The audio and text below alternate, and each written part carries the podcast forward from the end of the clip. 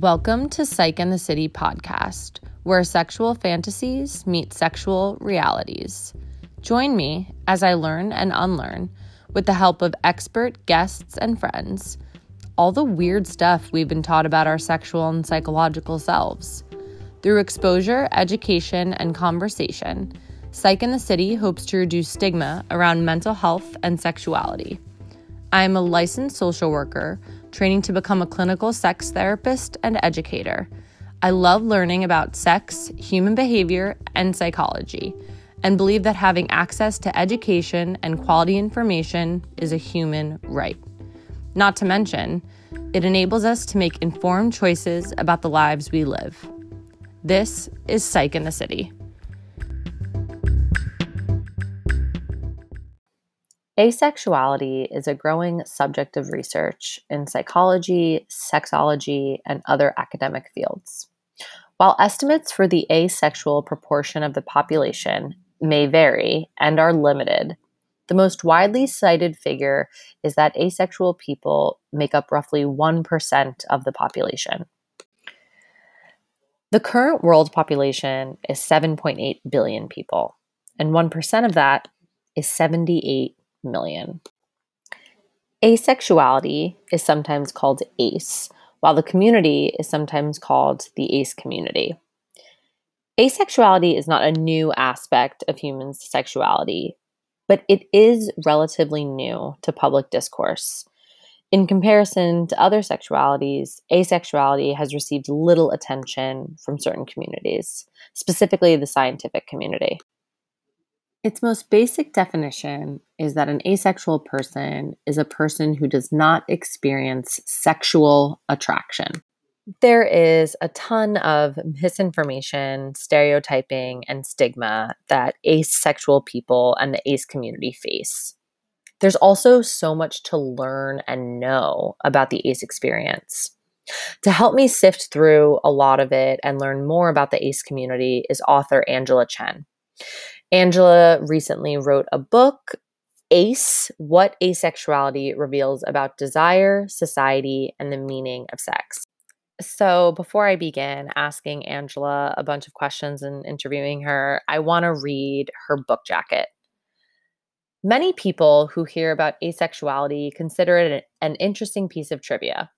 It's a little known sexual orientation. Some people identify as asexual and they should be accepted. Next, after all, if you're not asexual, what more is there to learn? Plenty, especially because misconceptions mean that some people are asexual without knowing it. In every place that sexuality touches society, asexuality does too. And issues that asexuals struggle with are the same issues that people of every orientation are likely to confront. How much sexual desire is a person supposed to have? What does the amount of desire we experience mean about our politics, personalities, and prospects for relationships? What should it mean? The dividing line between romance and friendship seems clear, but what is the difference when you eliminate sex? How do you work through a mismatch of sexual desire in relationships? The questions may be near universal, but the answers look different from the asexual or ace perspective. ACEs have had to create our own way of looking at the world, offering new perspectives on identity and invisible inequalities.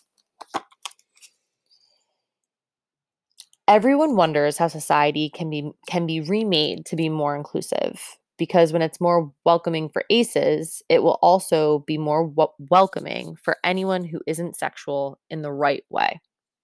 Through reportage, cultural criticism, and memoir, ACE shows what we all can gain from the ACE lens. Hello, Angela. Hello, Sarah. Thanks so much for having me. Yes.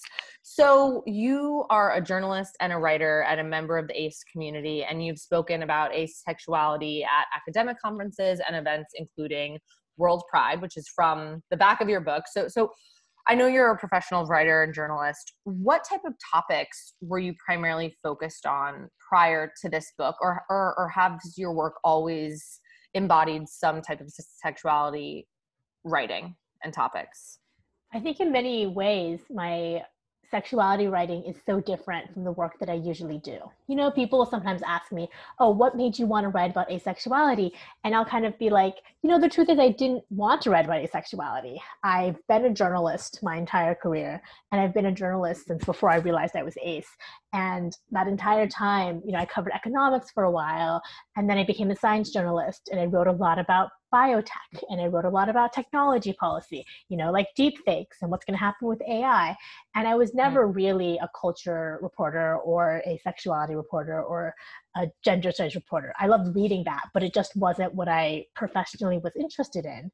And so even now, you know, after writing the book, I am still a science journalist, still a technology journalist. And but it felt so important to me to write the book even though part of me didn't want to because it felt necessary because it was it wasn't just you know my experience that i want people to know about. I'm actually a very private person. It was mm. all of these ideas about the ace experience and what that meant and what the ace experience could bring to anyone regardless of whether you're ace or not. And i thought it was a shame that people didn't have access to this information. And you know i happened to be a journalist so that's when it kind of all came together and i was like okay I think maybe I should be the person to write this book.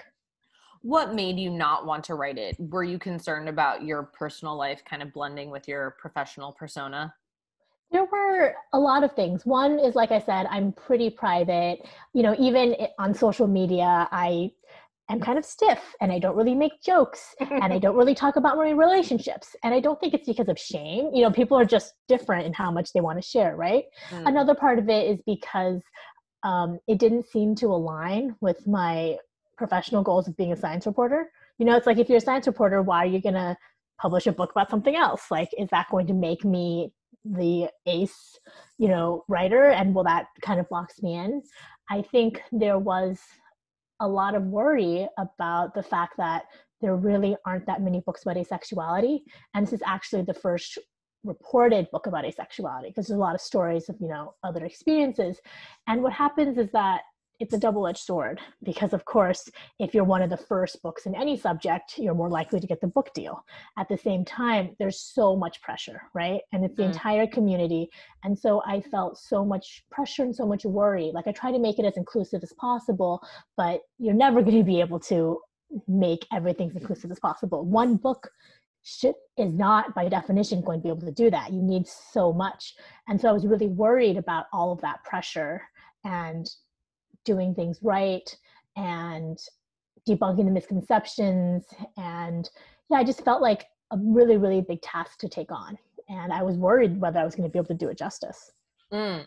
So has that been your experience now? I mean, I'm sure you're doing a lot of promotion regarding the book, but do you because it's such a because asexuality is such a less I mean, like I said during our previous conversation, this was the only updated book that I could personally find on it. So, do you feel that you've kind of become now like is that pressure still very present now that the book is out? Like do you feel that that is happening now? I feel like I feel like the book has been praised for my attempts to be inclusive, which is mm, great. Yeah. I think I still feel, you know, guilty about it, but I think realistically, you know, the answer is for me to try to support other ace, ace authors so they can write the other books that we need. Mm. I think, yeah, I think there's a part of me that's like, I don't want to be the face of asexuality. Again, not because I'm ashamed, but because I never want to be the face of anything. I just want to be myself.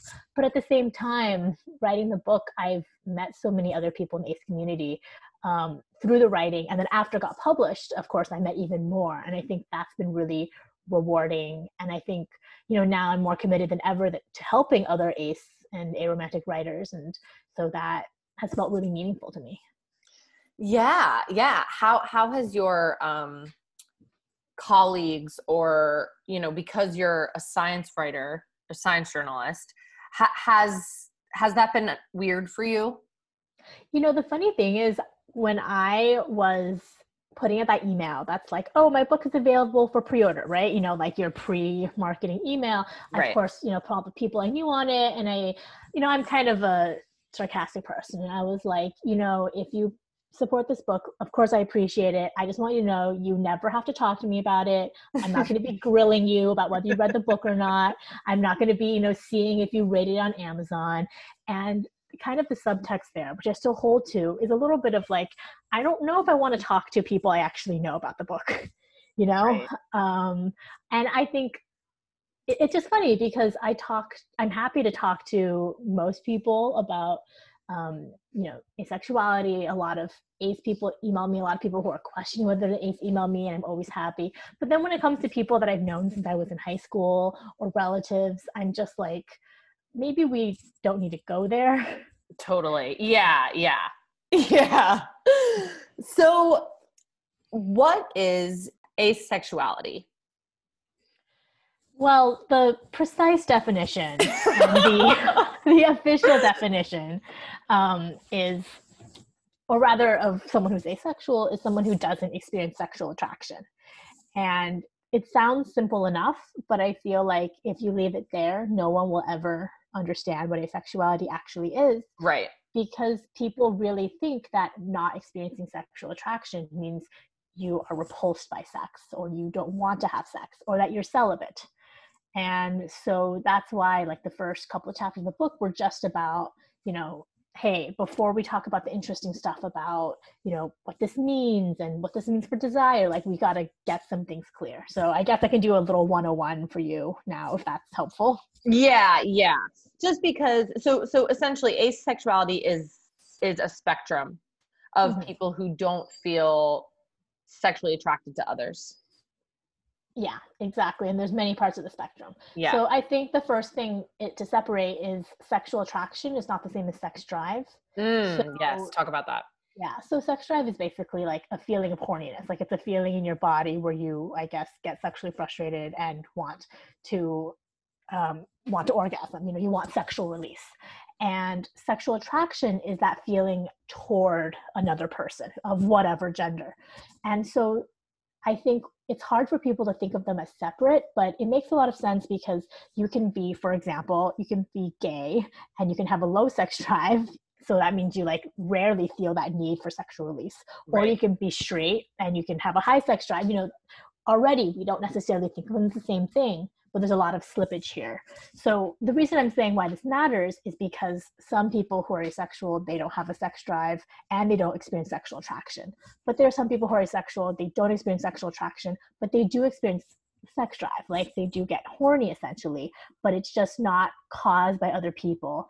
And there's no desire necessarily to have other people be involved. Um, Mm. Like one woman was like, it's like if you have a scratch on your arm, I can just scratch it myself. Like, why would I ask my friend to come over and scratch my arm for me? And I thought that was a really good metaphor. That was really helpful. Makes complete sense. Yeah. Yeah. So, and then, so that's, you know, one of the things that's important to understand. And, but the really complicated thing is that a lot of people who are asexual, I'm convinced of this, don't really know it because we don't talk about sexuality often in terms of sensations. Um, to talk a little bit about my own experience, I came across the term when I was 14 or so, and I was like, okay, this is interesting. I just never thought about it again because I thought sex was interesting. And even into my relationships when I was older than 14, I, um, like, I didn't have any sexual problems or like any medical problems. I enjoyed having sex with my partners.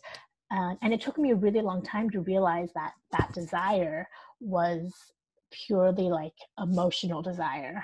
Um, it was you know wanting to be close to them and maybe wanting to be possessive but it wasn't sexual attraction. Sexual attraction is kind of that like almost like instantaneous like that feeling of being drawn to someone like in a sexual way which i just never experienced. And so many people who later realized they're ace they they feel like it was hidden from them because of that really common idea that asexuality, like not having sexual attraction means that the idea of sex is horrible to you. You would never do it. Got it. So, so, you know, on the spectrum of ace, some people, you know, are could be repulsed by sex whereas other people uh, from your book could be sex indifferent sex favorable where some like you people enjoy sex but it's because of sex with a partner, not necessarily because they're they feel a sexual attraction. Yeah, so there's many spectrums in asexuality. So I'll try to go over like the main ones. Yeah. So like you said, there's sex repulsion, and that is what I and many people I think initially think asexuality is mm. quote unquote supposed to be like. It's like the idea of sex or sexual activity is aversive to you and you're not interested in it and you probably are celibate. And then there's people who are sex indifferent, which is basically what it sounds like. And then there are people who are sex favorable for whatever reason.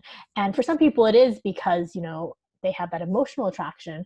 Um, and for some people, I think it's just because it feels good to them, even if there's no sexual attraction. Like masturbating and orgasming from that can feel good, even if you're not like sexually attracted to yourself. You know what I mean? Like it can just be good on like a physical level. Um, so that's one thing to keep in mind. And of course, it's fluid. Like some people are sex repulsed most of the time, but sometimes sex indifferent. So mm. everything is always, you know, moving. And asexuality itself is a spectrum. So the word for people who are not asexual is allosexual, but like many things, it's not a binary. So, you know, you have ace people, asexual people, you have allosexual people, you have people who are demisexual. And demisexual is a term that I feel like people make fun of a lot, which is unfair, but essentially it means that you don't experience or you can't experience sexual attraction unless there's an emotional bond. Mm. And when people hear that, they're like, oh, that's not real. Like, of course, sex is better with someone you like, but that's not what it means. You know, it means like you literally cannot experience it. Like you can sleep with whoever you want. That's your behavior. Like you could sleep with someone the first date. It's not about like preference. It's like you just don't develop those feelings until you have that emotional bond. And I think people really don't understand that. They think it's about being precious or something.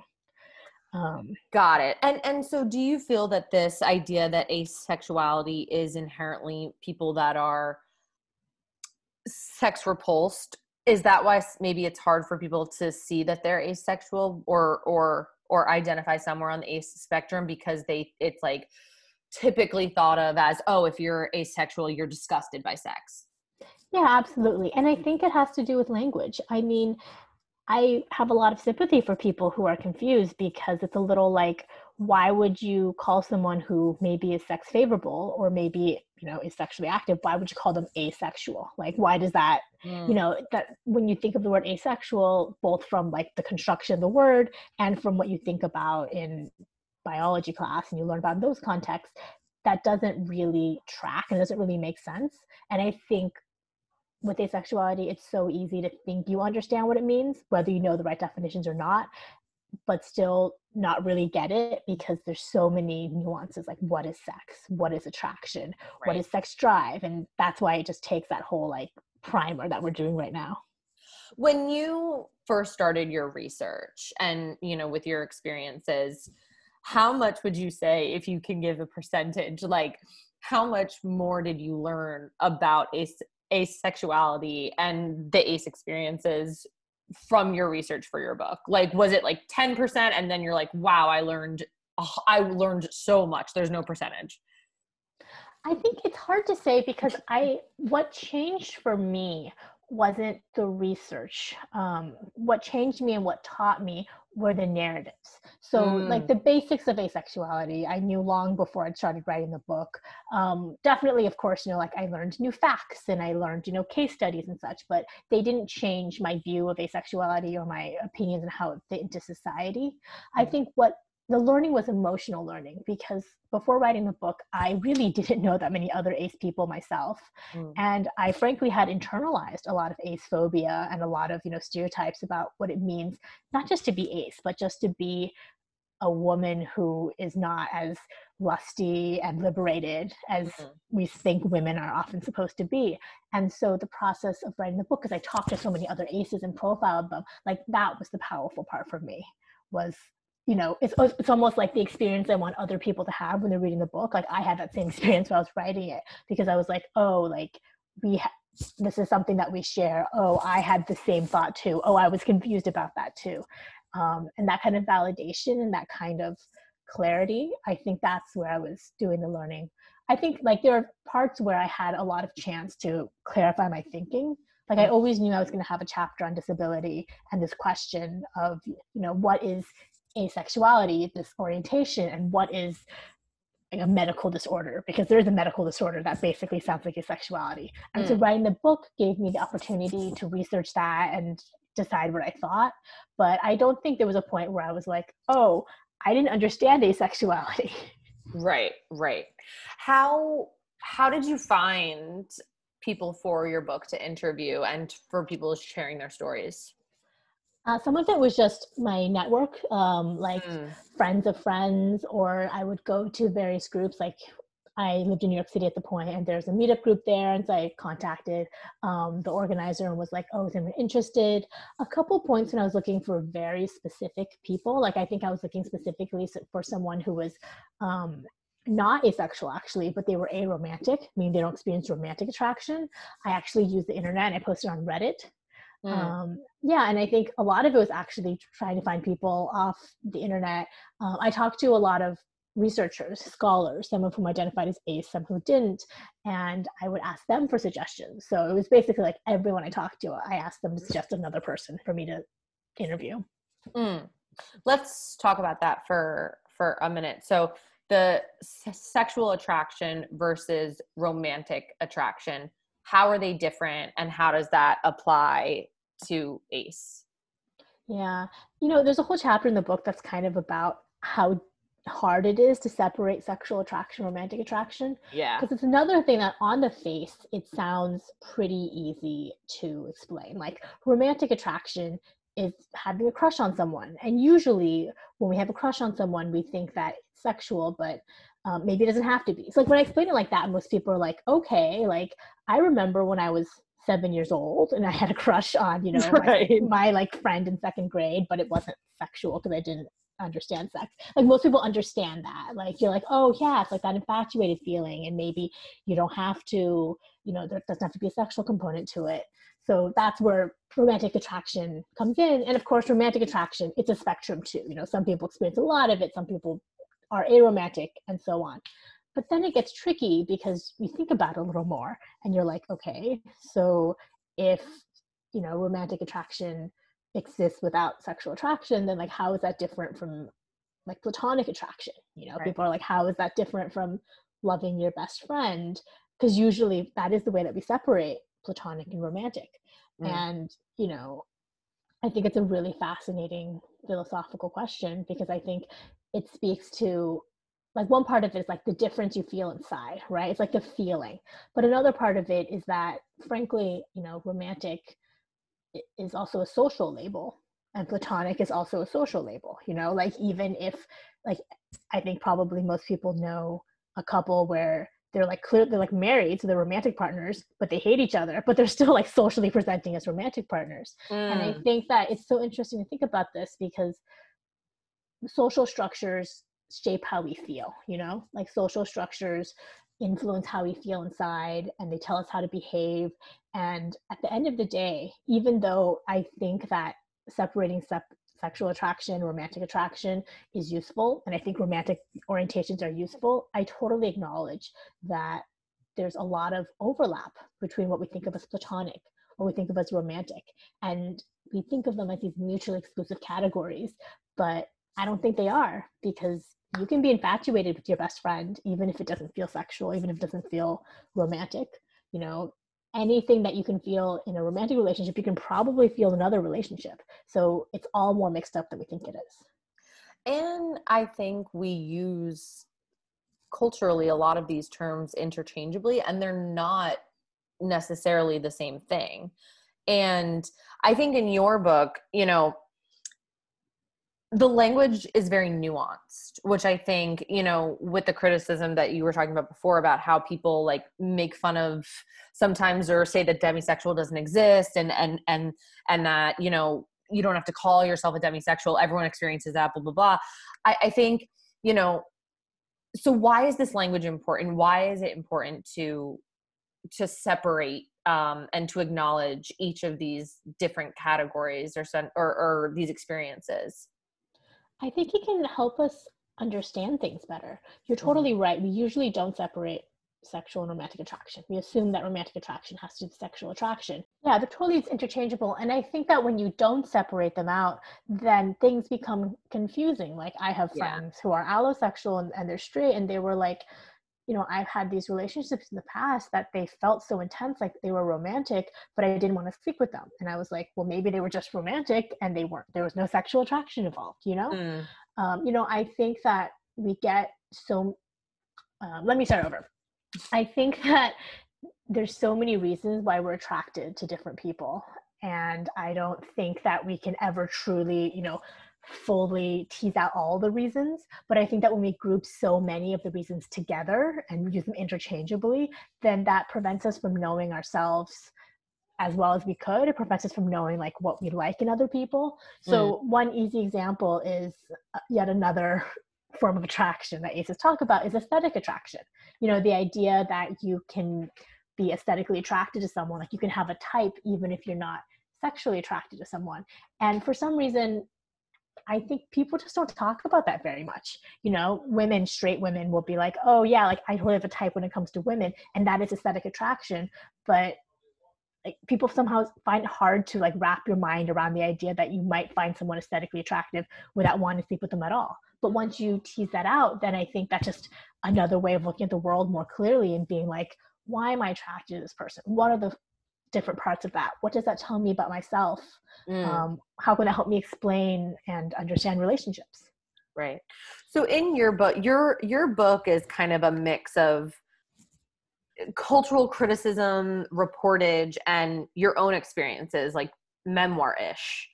So what what about your experiences led you to identify as ace i think i think that or all of a sudden you were like oh this explains everything did you have this moment um, i don't think I had a moment that was so clear that it's like a light bulb memory still in my memory. But I think I had similar moments where once I started diving into the definition of asexual and really understood it, it did help me explain the world.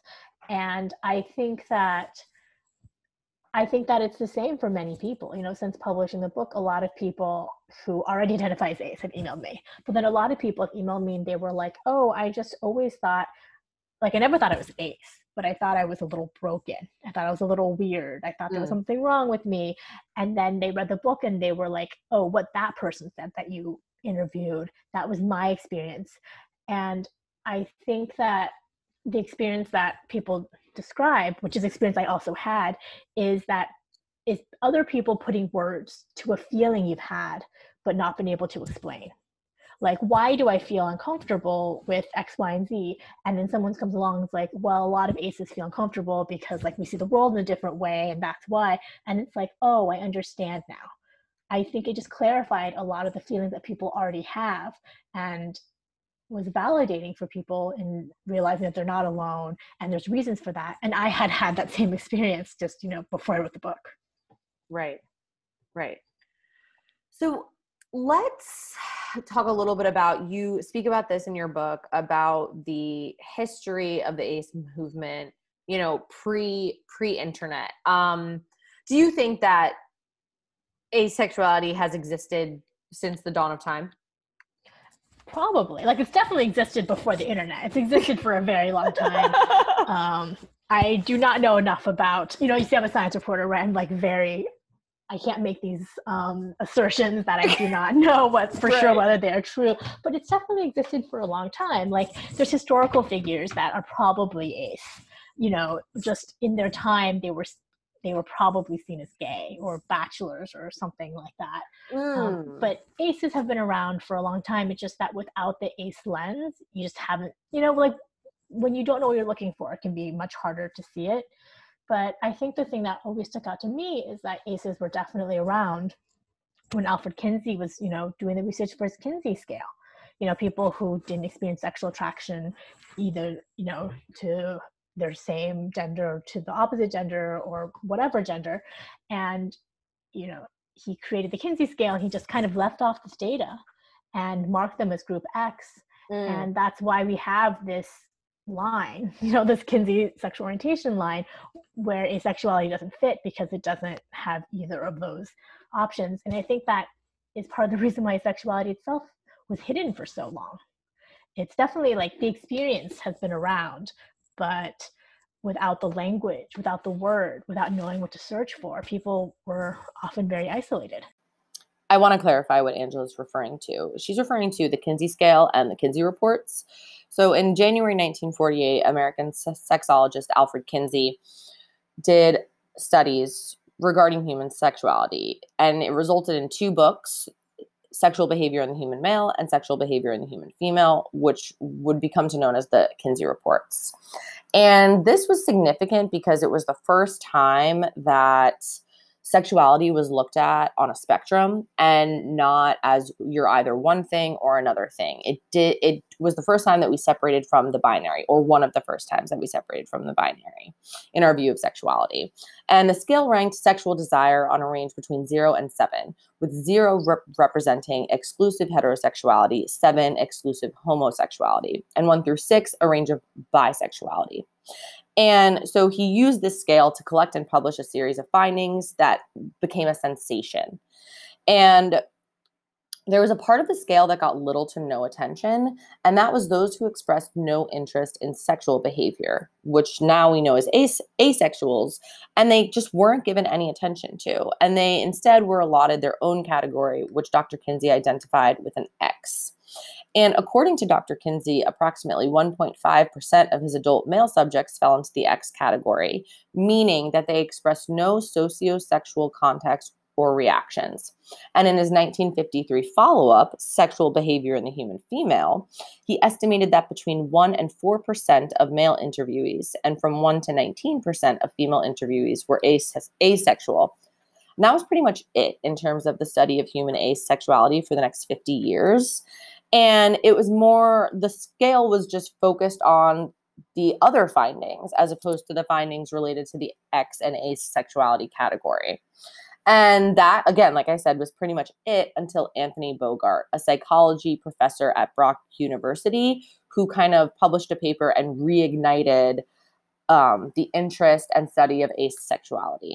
So, so did you find with the publishing of your of your book, and was there a, a a quote unquote coming out process for you? Like, did many of your close friends and family know that you identified this way, or did, or was that also an experience that came out with the book? I think that it's hard to answer because I think so. Definitely, my close friends did. My family doesn't, just because we're not really the type of family who talks about this kind of thing.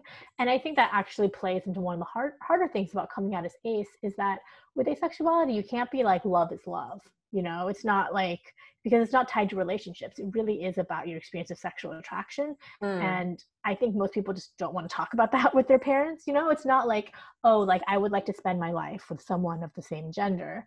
Um, it's it is a bodily thing.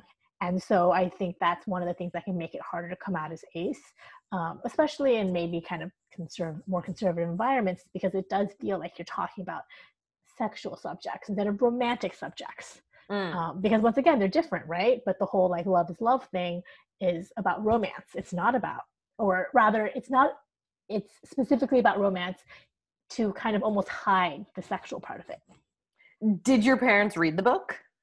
Um, I hope not. My sister told me. My sister told me that my dad bought a copy and she saw him reading it, but I haven't talked to him about it, and I feel unhappy if I think about him doing that. so, were you, you know, said to your parents, "Hey, I wrote, I wrote a book." Yeah, and I just refuse to talk to them about it. You know, like that's the kind of family we are, and right, for all right. they know, like and the thing is i even if i weren't ace like i am i i identify as biromantic but i'm basically very straight presenting because mm. i am very straight presenting because i have a cis male partner and so i think that's one of the and so like i think in many ways like that's why asexuality is called invisible orientation right in some ways like there's no reason for them to to know because i could hide it from them forever if I wanted. Right. They would never have to know, essentially. yeah unless they google my name i guess right right and i and and i just want to acknowledge you know i i feel whenever we talk about identities sexual identities that you know exist on the margin there inherently becomes or almost inherently becomes this experience of talking and asking invasive questions that does not necessarily occur you know if you are you know if it's a heterosexual couple i don't think people go around asking them oh how how have sex? It's it's it's pretty assumed. Whereas you know we're talking about the ace experience and how i i i, I almost want to be like okay so then like did you talk to your you know how do you eh, eh, you know what i mean? There there there becomes this experience of people asking invasive questions because you know they do want to learn more about it but also it's not as assumed the way things work in as in a heteronormative couple. Yeah absolutely. And i think especially for asexuality because it's one of those things where um, like people who are ace generally do not really center sexuality in our lives.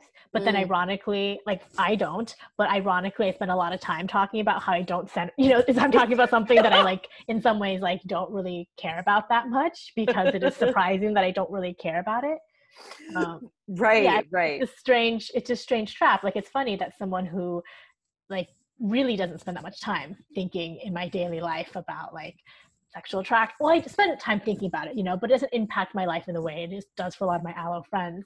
Um, but then I'm the one who wrote a book about it.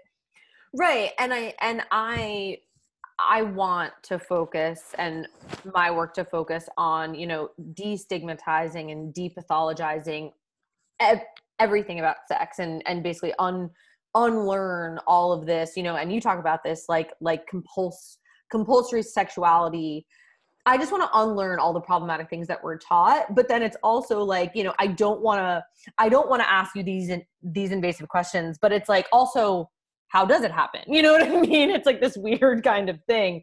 Um, but so, so let's talk about, you know, the compulsory sexuality. You have a chapter on it in your book. What do you mean when you're talking about compulsory sexuality? Yeah, so it's first of all, it's not a phrase that I coined, it's just part of the ACE discourse, but it's based off Adrienne Rich's idea of compulsory heterosexuality, which I think many people know as heteronormativity, you know, the mm. idea that, you know, we, I think people are often taught to believe that being heterosexual is quote normal or natural but actually it is conditioned by so many parts of culture mm. and i mm. think compulsory sexuality is kind of the same idea that you know we're brought up to believe that like everyone has a sexuality and everyone um you know like every normal person experiences sexual attraction it doesn't matter if they're actually having sex like they that they experience it is the important part but that too is also so entwined with society we are conditioned to believe that and i think i want to always acknowledge here that it's very that whenever you talk about compulsory sexuality you have to at least mention you know that it, it exists but it also exists alongside, you know, homophobia and transphobia and anti-sex puritanism and slut shaming. So like the world's a big place. Like all these things can exist at the same time. So when I talk about compulsory sexuality, I'm never trying to erase the fact that slut shaming and purity culture exist and are harmful. But at the same but it also exists. You know, compulsory sexuality is present in so many parts of our culture. Mm. So is it is your asexuality something that you feel the need to disclose to someone when you are maybe starting to you know if you go on a date or a few dates or whatever that you know is it is is that something that has to be brought up i think i think there's the personal answer and then there's like the normative answer and i uh-huh. think in general for people for ace people i don't think at all there's that they quote unquote like have to disclose it. Right. Um, you know, recently I think there was actually some um, discussion about this where someone said something like, you know, if you're ace, you need like tell people right away. But I think oftentimes being ace, especially because there's so many misconceptions and because again of compulsory sexuality, sometimes um, disclosing your ace, it actually like can put you at risk for sexual violence. So people mm. being like, oh, that's not real. Like right. you just need to like understand good sex and i'm Absolutely. gonna like show yeah. you I'll you know like you yeah yeah you know corrective rape essentially which of course is traumatic and horrible so i don't think anyone has that um, obligation. For me personally, this hasn't come up because I've been dating my partner for four years now. Mm. Um, but I think that if I were single and if I were dating again, I would disclose eventually. I mean, first of all, they would probably Google me, and then that would right. force the discussion. But putting that aside, I would disclose eventually. But for me personally, it's not something that I think I would disclose on a first date. And I think that's because, well, there's a few different reasons. One is because I'm not sex repulsed and I'm also not celibate. So mm. if I were, I think it would force that conversation much more quickly. And another thing is because I don't think that aceness is the most important um, thing about me or the most right. important thing to like ascertain when you're talking about romantic compatibility. Mm. And so I don't think anyone really wants to, you know, on their first date be like explaining what asexuality is totally. and like, you know, essentially like being on a podcast, but you're on, on a date. You know, I'd rather be talking like, do we like each other? You know, do we have a similar sense of humor? But I think eventually it would have to be, it would have to be discussed. You would have to have that conversation, but I don't think it's something that I would, that I feel like I owe to someone right off the bat. Right, right. I want to talk about this concept that you speak to um, kind of throughout your book, but, but, you know, to explain asexuality and what it means to not experience sexual attraction, ACEs must define and describe the exact phenomena we don't experience. It requires us to use the language of lack. And so, is that one of the hardest parts about this whole thing? Is that you're basically forced, not forced, but asked to describe these experiences or, you know, explain to me why you're ace, but it's hard to describe something that personally just doesn't happen for you? Yeah, exactly. Um, you know, in terms because- of feeling sexually attracted to to people, um, you know, do people just not get that? I think people don't get that, and I think it's also funny because a lot of aces are like, oh, so we'll ask people who are not ace, like, okay, what is sexual attraction? And they'll be like, when I want to have sex with someone, and then you'll be like, okay, but like for only physical reasons, and you just go down this rabbit hole where at the end, even the non-asexual person can't really explain what it is. So right. I think it's just it's I think it's hard for aces because it's like, okay, I don't experience this thing that you that I think you experience. But then when you think about it, like the allo person is like, um, now I don't know what it is. So it's like this complete, you know, mess of language. But I think this kind of goes back to what you were saying or what we talked about earlier is that, you know, the ironic thing about being ace is you spend a lot of time talking about something that's not really relevant to your life. Right. Um, but you know the part about the language of lack that's something i spend a lot of time thinking about because of course asexuality is defined or kind of at least conceptualized now as the absence of sexuality you know we're defined by we don't have this thing that supposedly everyone else has. And so i spend a lot of time thinking about you know what does it mean to affirm an ace perspective? Like what does it mean to be ace if it's not lacking something? Like what is it that we have? What is it what are the gifts that we have and the perspectives that we have? Because mm. i eventually you know i don't want the ace community to be defined by we don't have something. Like i don't even like the word asexual. I like saying ace but asexual is unpleasant for me not for all aces but mm. asexual for me is like you there's something wrong with you. I think I still have that association in my mind, and I don't think there is. And I would like, even in my own mind, to move away from that idea. Yeah, yeah. How do we begin to unlearn and really help create inclusive environments for every person to learn and discover their sexual identities? Like, like where and how does it start, in your opinion? I think often it starts with curiosity. I think there is a lot of moralizing when it comes to sexuality, and I don't necessarily mean the old fashioned moralizing, you know, where it's like, don't have sex, like, especially if you're a woman. But I think something that's very difficult for, um, for aces is that they'll be like, I'm ace. And then their friends, especially if like a woman, for example, and their friends would be like, you're just repressed you know or right, you know we talked about this a little bit before like therapists will be like okay maybe you have like unburied trauma or something or maybe it's because you're like not in touch with your body. Mm. and so i think oftentimes when people talk about their experiences as an ace person the the response is not curiosity. And again like the um when i say curiosity i mean like letting people be the judge of their own experiences. I don't mean curiosity as in like these invasive questions we were just talking about right? No one wants to be asked Right. those invasive questions that's off the bat. But i think it really starts off like when someone tells you like i'm this i'm that and i think this is true for like all kinds of sexual identities or gender identities. I think the first response could be like oh tell me more about it. Like what does that mean to you? What is your experience like? Instead of being like that's not real. You're just confused you know you've been brainwashed by the internet which is all things that ace people often hear. So i think that's one part of it.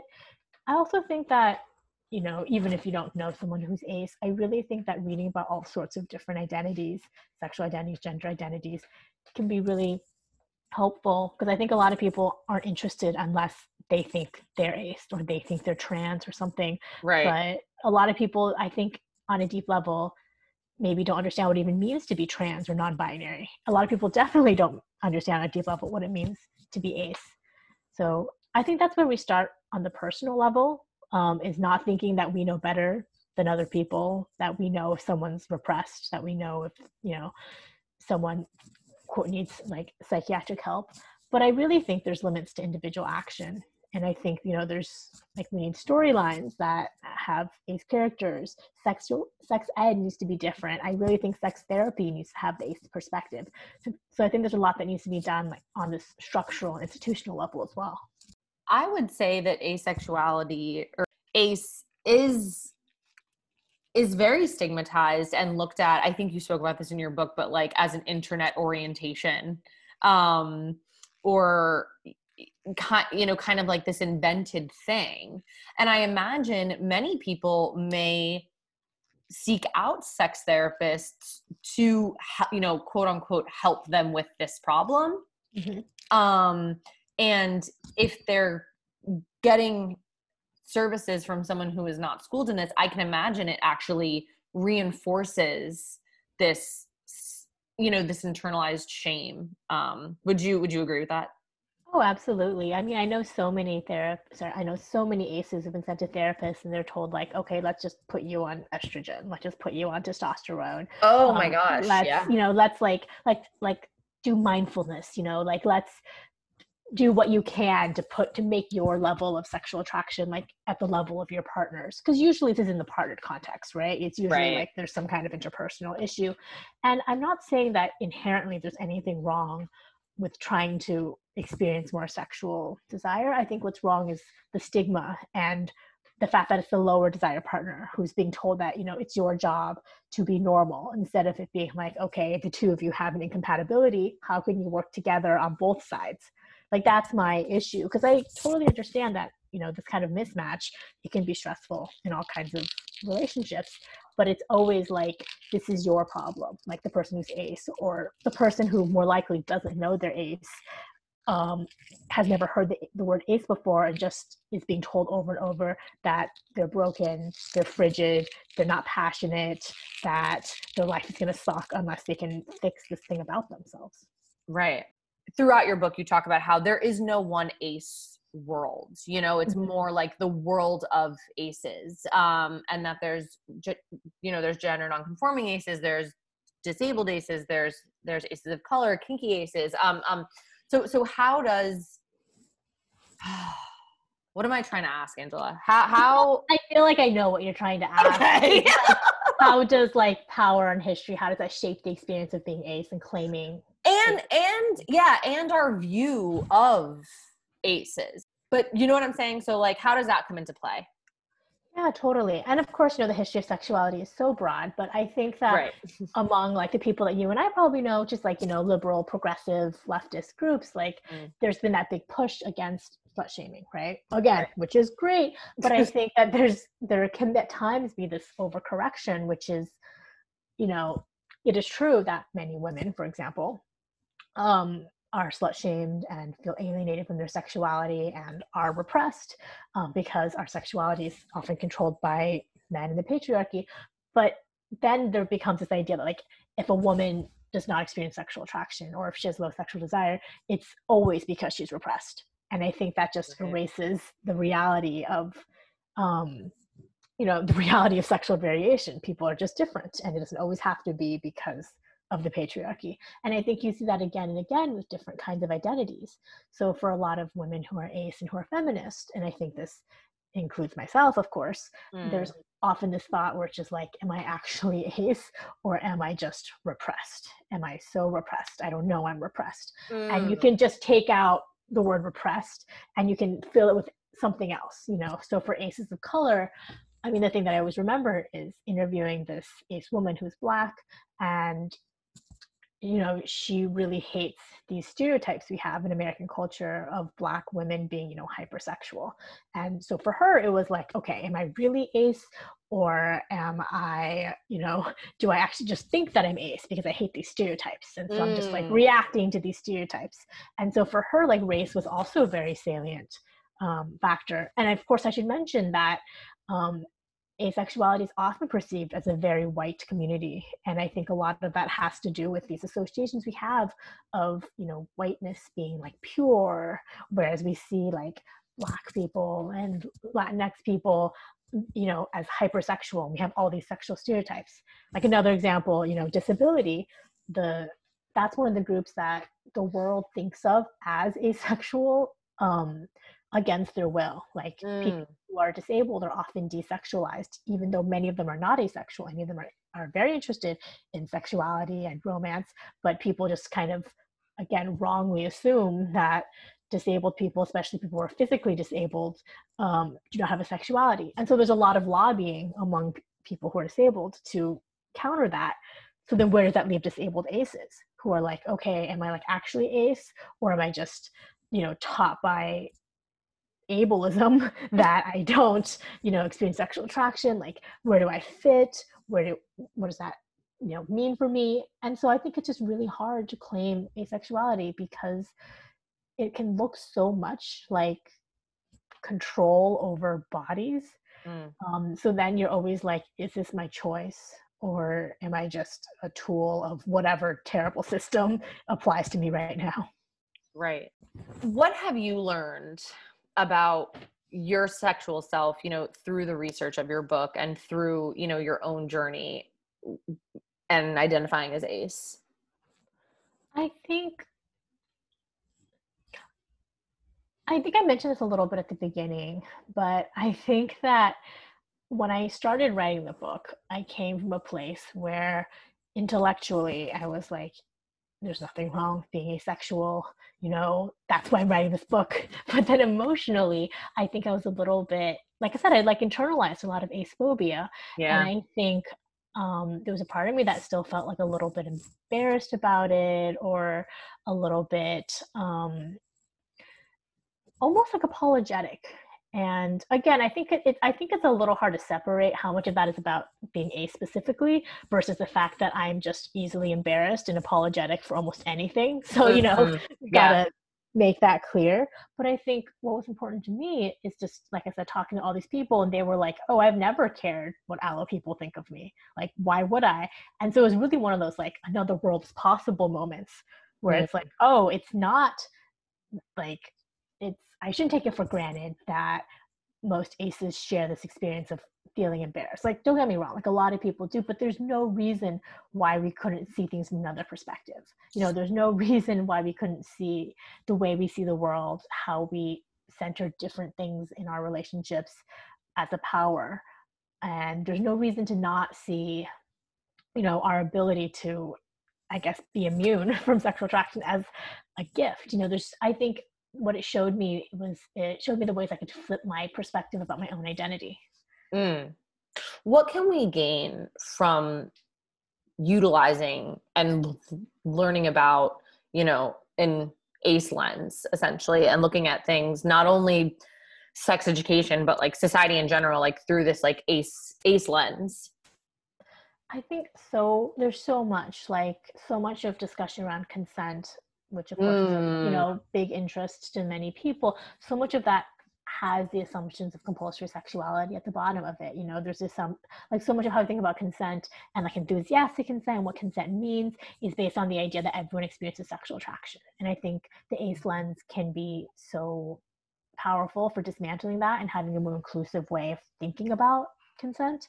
Mm. I also think that, you know, I, I, keep saying this over and over, but this lens um, can be valuable even if you are not ace because right. there's plenty of people out there who just have low desire or totally. who in some way are not you know are not hitting the perfect bullseye that we're supposed to all be hitting so for example like i think it's actually genuinely very interesting to think about the different types of attraction and you know to split romantic attraction and uh, sexual attraction like for aces it's natural to us but i've talked to friends and they're like oh i think i realized that i might actually be um, you know heterosexual but biromantic or the other way around. Like there's no reason that framework can only apply to people who are ace.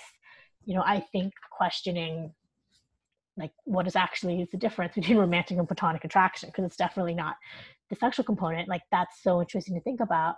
And that leads you down this path of thinking about you know the way that we so deeply prioritize romantic feeling more mm-hmm. so than all those other kinds of love and there's implications there from you know a marriage law kind of lens from a you know society building lens i think yeah i think asexuality just destabilizes so much of what we take for granted about what people want the role of sex how much sex is actually needed um, the surveillance of sex and the way that everyone seems to like always kind of care what other people are up to right right yeah i think right. it's asked us to yeah to think more yeah and you know the meaning that we put on sexual mm-hmm. behavior in terms of you know what does it mean if i'm into this or not into this or experiencing yeah. this or not experiencing it and it's like maybe it doesn't mean anything and that we've just been you know cultured to uh, you know we've we've we've been made to feel that this is supposed to mean something bad about us or or or weird about ourselves. Yeah. So many people have just said some version of that to me. Like men will be like people will be like one example is i interviewed a ace man and he said that when he first realized he was ace the first thought he had in his mind, or one of the first thoughts, he was like, maybe I'm trans.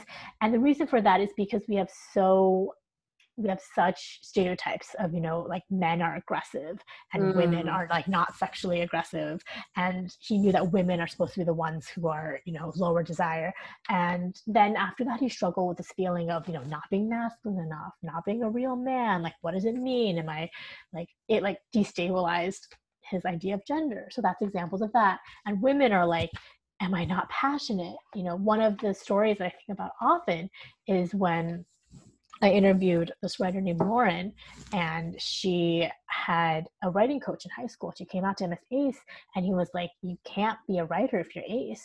Like, how can you be a writer if you don't have sex? Like, how can you be passionate? Like, what are you going to write about? And i think there's so many little examples like that. Like it sounds stupid but on, on some level i think some of us believe it. You know on some level we're like where else can you find passion in life? Totally yeah. That's that can be a pretty gendered experience you know with the man who was saying like oh i'm not you know a man mm-hmm. enough or what does it mean if i don't want to have sex? Whereas lauren you know it's like i think a lot of times for women you know the fear can be like oh am i bad in bed or i'm not exciting in bed? or you know all of these like cultural you know fears that have been ingrained in us of like you know and and um yeah and it is and i think you know was there did that come up for you at all in um in terms of like guilt or or or like fear of being boring or like can, kind of those like processes? And if so how did you work through them? You know like how did you become comfortable being ace i guess? I think to answer your second question first, I think that as with um, many identities, like my feelings about being ace just change on a day-to-day basis. Like most right. of the time, I'm like very comfortable with it. Sometimes I'm like, oh, right. I don't like this, and sometimes you know it's great. Um, I definitely, for me, I think the biggest issue was this feeling that I would always be seen as like approved or mm. be seen as mm. boring. And for me, I think that's also related to gender and race because I think, you know, there's already these assumptions that women are kind like stereotypically docile and asian women are stereotypically like even more docile and so it was like adding ace on top of that mm. seemed to like almost relegate me to being a being um like on the margins and I, I really didn't like that and i think i struggled with with that a lot and you know so often like even again the level of language sexuality is the shorthand for passion. So it's like am i not a mm-hmm. passionate person? Can i not be interesting because of this? Um, you know i have many friends and many interests and i have hobbies you know does none of that matter because of this one thing that you know one way which it happened to be different for most people. So i think right. that was so um, a big source of pressure for me and in terms of how i worked through it um, I think the answer is that I just met ace people who I thought were very interesting and fun. And so just seeing that reflected was very important. You know, I think it sounds very simple. It's like, you know, representation matters. But it really did because when I didn't know ace people, I was like, oh, okay, like who who cares if I'm ace if it doesn't do anything for me in a sense. Right. You know? And then once you meet other people and then you get like maybe like it helped explain who I was, but then you meet other people who are aces, and of course, there's many different types of ace people, um, and then you can see, oh, my fears about what it meant to be ace, which are tied to who I am and my personal weaknesses. They're not true for others, so they don't have to be true for me. Mm, yeah, yeah. So I just want to ask you, we're almost done. I just want to ask you a few questions about like your publishing process. So, so did you? Were you approached, or did you send you know i don't really know how it works but like send you know a company or a, whoever you know a, the idea of i want to write this book about ace about um about aces so what happened is that I had the person who's now my agent reach out in January or so of 2017, and he'd seen my work, um, my journalism, and some of the essays I was writing, and he liked it. And he asked if I was working on a book proposal, and I had started a book proposal about asexuality about two years before when I started freelancing, mm. and then mm. I promptly ignored it because I needed to pay the bills and not be working on this theoretical book proposal. But then when he asked, I said, "Well, I have this thing that I abandoned, but I could take it out again. And so he liked the idea and we're kind of together. And then he essentially went and, you know, uh, put it out submission to various editors at publishing houses. And mm. so the book sold on proposal in October of 2017. And so then I spent like the next year or so writing it nights and weekends, which is a mistake I will not make again. yeah, that's essentially how it happened. well, because it was just a lot, you know, doing all your stuff during the day, and then at, and then at night and the weekends having to do this the book. It was a ton, and I always say this because I think in most industries, labor standards are not very good. But mm. in the journalism industry, there um, there's a norm of a sort that when you get a book deal, you can get book leave, so you can get you know, um, I don't know, twelve weeks, a month for some people who are very lucky they get like a year basically a sabbatical of time off to write the book when you're not doing your daily stuff. And the truth is i was afraid to ask for a book leave because nobody else at my company had sold a book then and i was just afraid that they were going to deny me so i said i didn't need book leave. But it was a huge mistake because you know my day job which was demanding was writing and then my night job was also writing and it was just very tiring. But i think yeah. what i what I always think about is that later people in my company did start to get um, you know, to start to sell books, which I was very happy for. And I think they had more confidence in me and they got like six months off. And so it's always like, okay, you should have you should have asked. And there's so many studies about how women, especially women of color, you know, sell themselves short. Like you can never do this again. Next time you ask for a lot of time off. Right, right. How how has I didn't know about the the book leave thing. I mean, it makes perfect sense, but that's partic- that's specifically more in like the writing industry. Yeah, it's um, it, it, most like journalism industry. Like if you're if you're in a newsroom, mm, which is you are. Mm-hmm. Um, what was I gonna say? So, what? Ha- how has the feedback been with the book? Are you relieved that it's published? It's out. You're just letting it go. Like, how has that experience been? Because this is a pretty big mix of like your personal professional life and and um it sounds like you know from what you've said you're pretty private. So that must have been for me i know i mean i was terrified I, I mean every time i release an episode i'm terrified and like i'm still scared to like share my writing but but so how was that experience like you know releasing this book and just letting it go I'm really relieved. In some ways, I feel really ambivalent about the book. And I think that's not because I think it's a terrible book. But again, I just have the personality where yeah. everything I do embarrasses me. So I'm always like, you know, every time a friend's like, oh, I'm reading a book now, I'm like, oh, great. You know? You're like, um, anyway, yeah. Yeah, like let's talk about something else. But, you know, I think the reception has been good. And I'm happy that, you know, I've received so many emails from from people about it. And I think it's also just taught me how subjective people's taste is, which of mm. course I mm. knew, but it's another thing when people are talking about um, something that you wrote because so many people write me and they'll be like oh i think the writing's really clear and i really like the memoir parts and the other people will be like i liked it except i hated the parts where you talked about yourself because i thought that was really boring um, so it, i mean it's just interesting because i'm someone who i think is fairly sensitive and i think that this experience has just taught me that like it's really taught me in an emotional level that sometimes you don't need to take people's feedback. Like i'm the kind of person mm. who's like give me criticism so i can improve. But now i'm like you know some things are objectively like my weaknesses and some things are my strengths and some things people are just not going to like and i don't need to cater to them. Totally. Yeah i can imagine i mean i I completely relate and can imagine. Where can so anything else you want to say? Any final closing remarks? No, I don't think so. This is a lot of fun. Thank you. yeah, I'm glad you enjoyed it. Where can people, you know, a learn more about you and your book, and then b any any ACE resources um, that you would recommend? Yeah, so for me, um, my website, which is angelachen.org, because angelachen.com was too expensive. I was gonna say wow.org, love it. yeah, yeah, it was it was purely a financial decision, and also my Twitter. Um, my Twitter handle is at Chengela, obviously mm. I can mix mm. my first and last names. Um, in terms of ACE resources, obviously the Asexuality, Visibility, and Education website, AVEN And I also really like this blog called The Asexual Agenda, which is a group blog. And I think if you're trying to dive into ACE world, ACE internet, it's a great place to start. And there are podcasts that are ACE podcasts. So there's one called Sounds Fake But Okay, and there's one called A OK, and they're both great. So I recommend. That's amazing. Thank you so much, Angela. Um, I really, really appreciate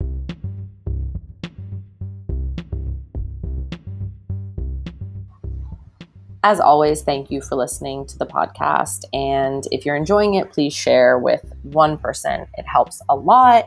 If you would like me to cover a topic that you can speak to, or you want to learn more about, or have something that you want to say regarding the podcast, or an identity that you want to talk about, please email me, psychandthecitybk at gmail.com. I want to hear from you. You can find Angela, author of Ace, What Asexuality Reveals About Desire, Society, and the Meaning of Sex, at angelachen.org, as well as where you can purchase their book, all on their website, angelachen.org. And you can find me on Instagram, psychandthecitybk. And thank you for listening.